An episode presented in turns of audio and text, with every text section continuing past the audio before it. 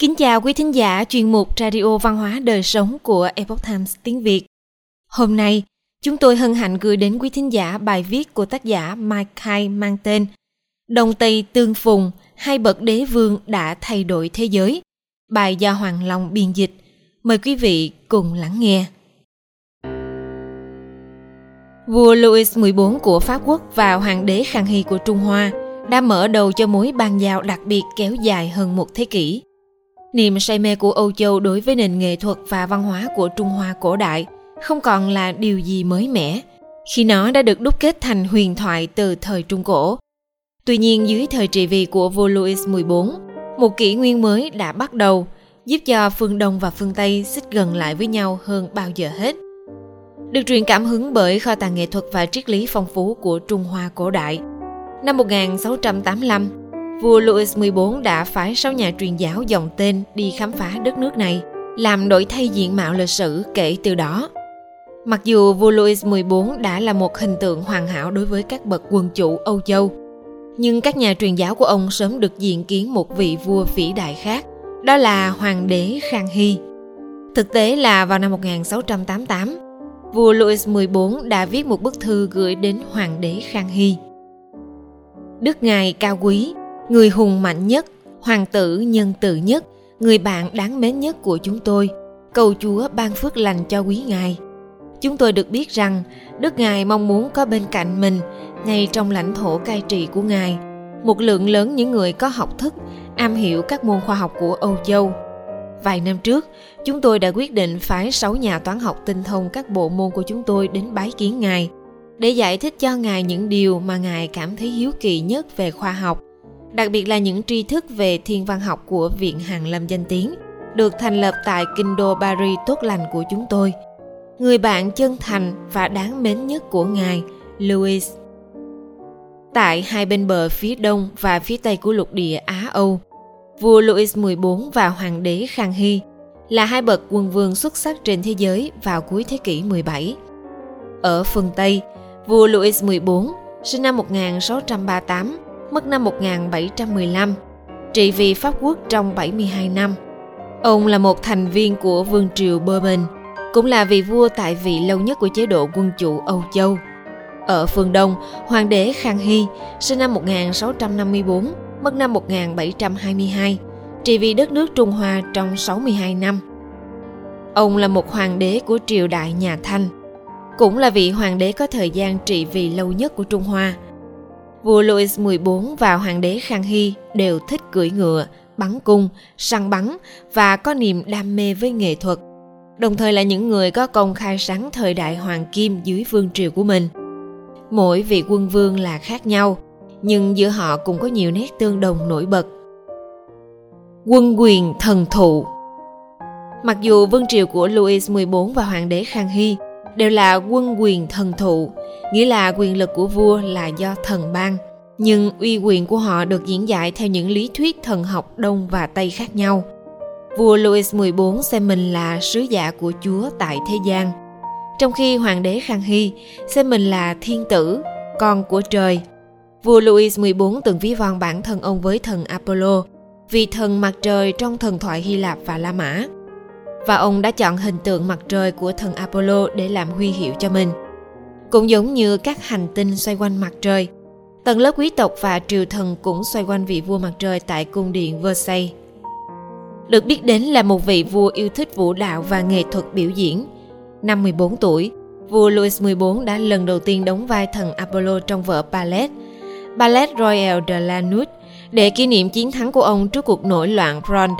Những tác phẩm mỹ thuật và điêu khắc cũng khắc họa vua Louis XIV giống như một vị hoàng đế La Mã trong những chiến thắng quân sự của ông. Sự kết hợp với loại hình nghệ thuật cổ điển Hy Lạp, La Mã đã làm nổi bật quyền uy của ông trong vai trò là bậc quân chủ, đồng thời tôn vinh nhà vua như một bậc thánh quân. Vua Louis XIV cũng là một tín đồ Cơ đốc ngoan đạo. Ông đã lập lời thề bảo vệ đức tin Cơ đốc trong lễ đăng cơ của mình. Tuy nhiên, không giống với vua Louis XIV, là người đã tìm cách hợp nhất các tôn giáo thành một đức tin duy nhất. Ngược lại, tại Trung Hoa cổ đại, ba tư tưởng truyền thống, Nho giáo, Đạo giáo và Phật giáo lại cùng đan xen trong cuộc sống thường nhật của người dân nước này.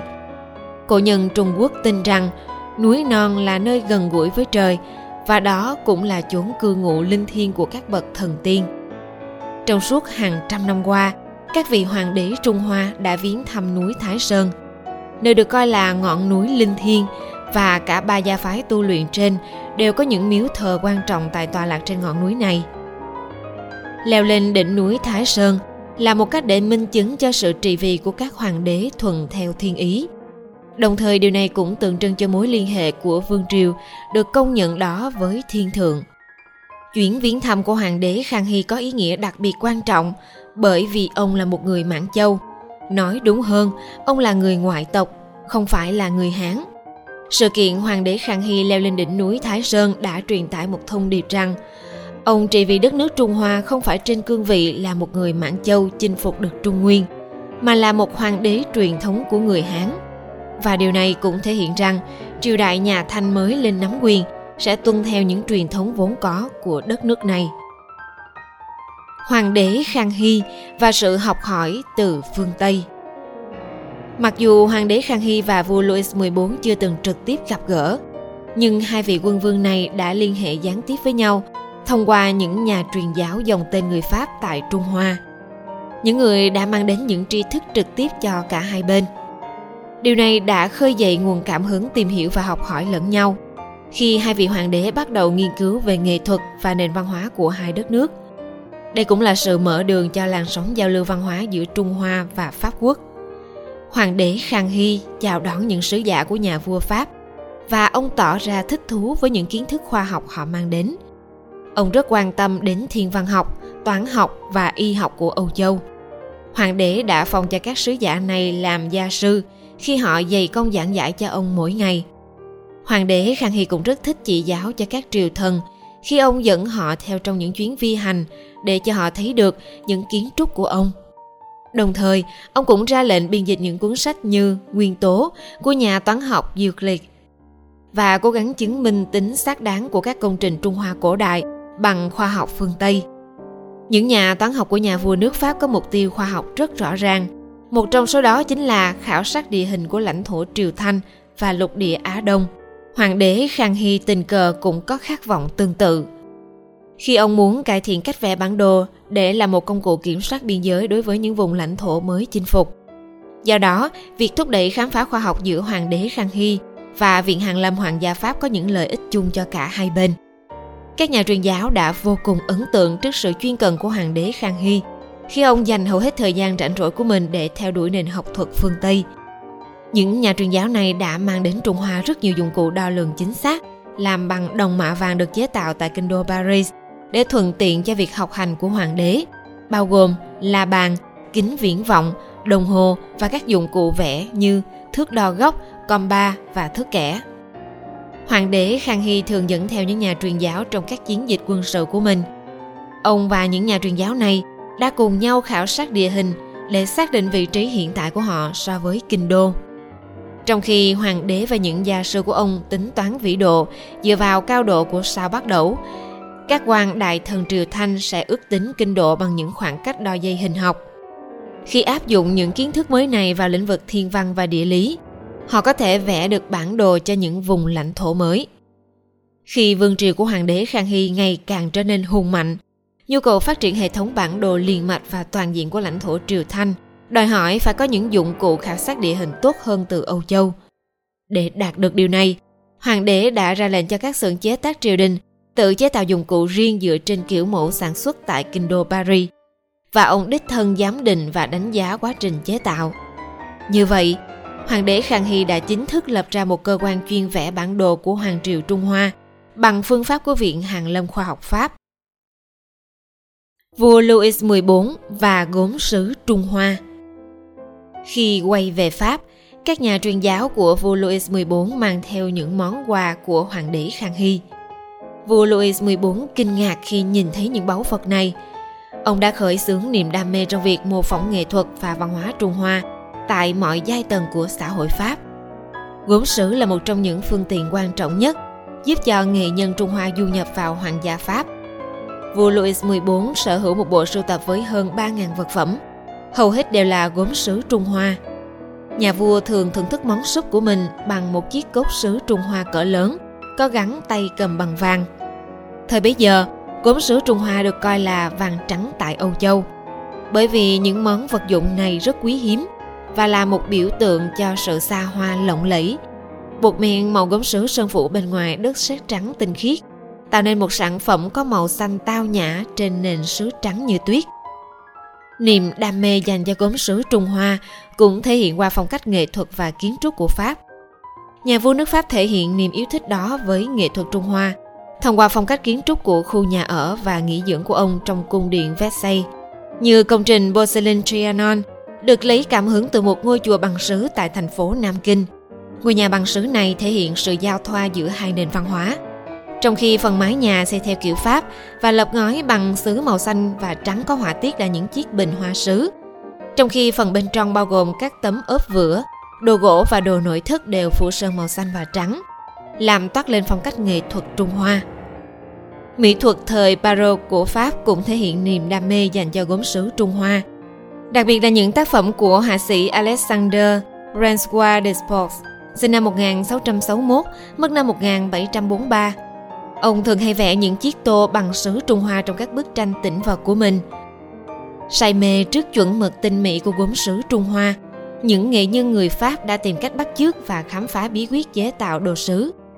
Trong quá trình cố gắng sao chép kỹ thuật này, các nghệ nhân đã phát triển kỹ thuật làm đồ sứ xốp. Tuy nhiên, những nghệ nhân này nhận thấy rằng nếu không có cao lanh, một loại đất sét màu trắng nguyên chất là thành phần quan trọng để chế tạo gốm sứ, họ không thể tạo ra những món đồ sứ có độ bền và chất lượng giống như gốm sứ Trung Hoa. Cho đến tận đầu thế kỷ 18, người Pháp mới khám phá được kỹ thuật làm gốm sứ cứng của Trung Hoa thông qua những nghiên cứu của một nhà truyền giáo dòng tên tại các lò nung gốm của Hoàng triều Trung Hoa. Giao lưu văn hóa giữa Trung Hoa và Pháp quốc. Hoàng đế Khang Hy và vua Louis XIV không chỉ là những bậc quân vương cốt cách phi phàm, mà những di sản của họ được thể hiện bằng việc luôn chú trọng tìm hiểu, học hỏi lẫn nhau, đã mở đầu cho mối bàn giao đặc biệt kéo dài hơn một thế kỷ giữa phương Đông và phương Tây. Ngay cả rất lâu sau thời trị vì của hoàng đế Khang Hy và vua Louis XIV, những người kế vị tiếp theo vẫn kế thừa truyền thống tầm cứu học hỏi lẫn nhau này. Tuy nhiên, các nhà truyền giáo đã thành công trong việc du nhập khoa học Tây phương vào đất nước Trung Hoa cổ đại. Nhưng sự truyền bá Cơ đốc giáo lại rất mờ nhạt, bởi vì những lời dạy của Khổng Tử và Lão Tử đã bám rễ rất sâu vào truyền thống Trung Hoa cổ xưa. Ngược lại, Nho giáo và Đạo giáo đã để lại ấn tượng sâu sắc cho các nhà truyền giáo người Pháp, và họ đã mang những lời dạy triết lý của đất nước Trung Hoa cổ xưa trở về Âu Châu. Đặc biệt, những triết gia Âu Châu rất ngưỡng mộ tư tưởng của Khổng Tử. Những triết lý của Khổng Tử đã giúp họ hiểu sâu sắc hơn về thiên thượng và tự nhiên.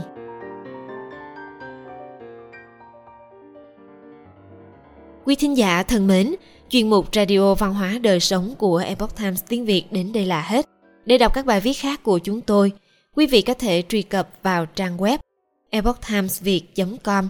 Cảm ơn quý vị đã lắng nghe, quan tâm và đăng ký kênh.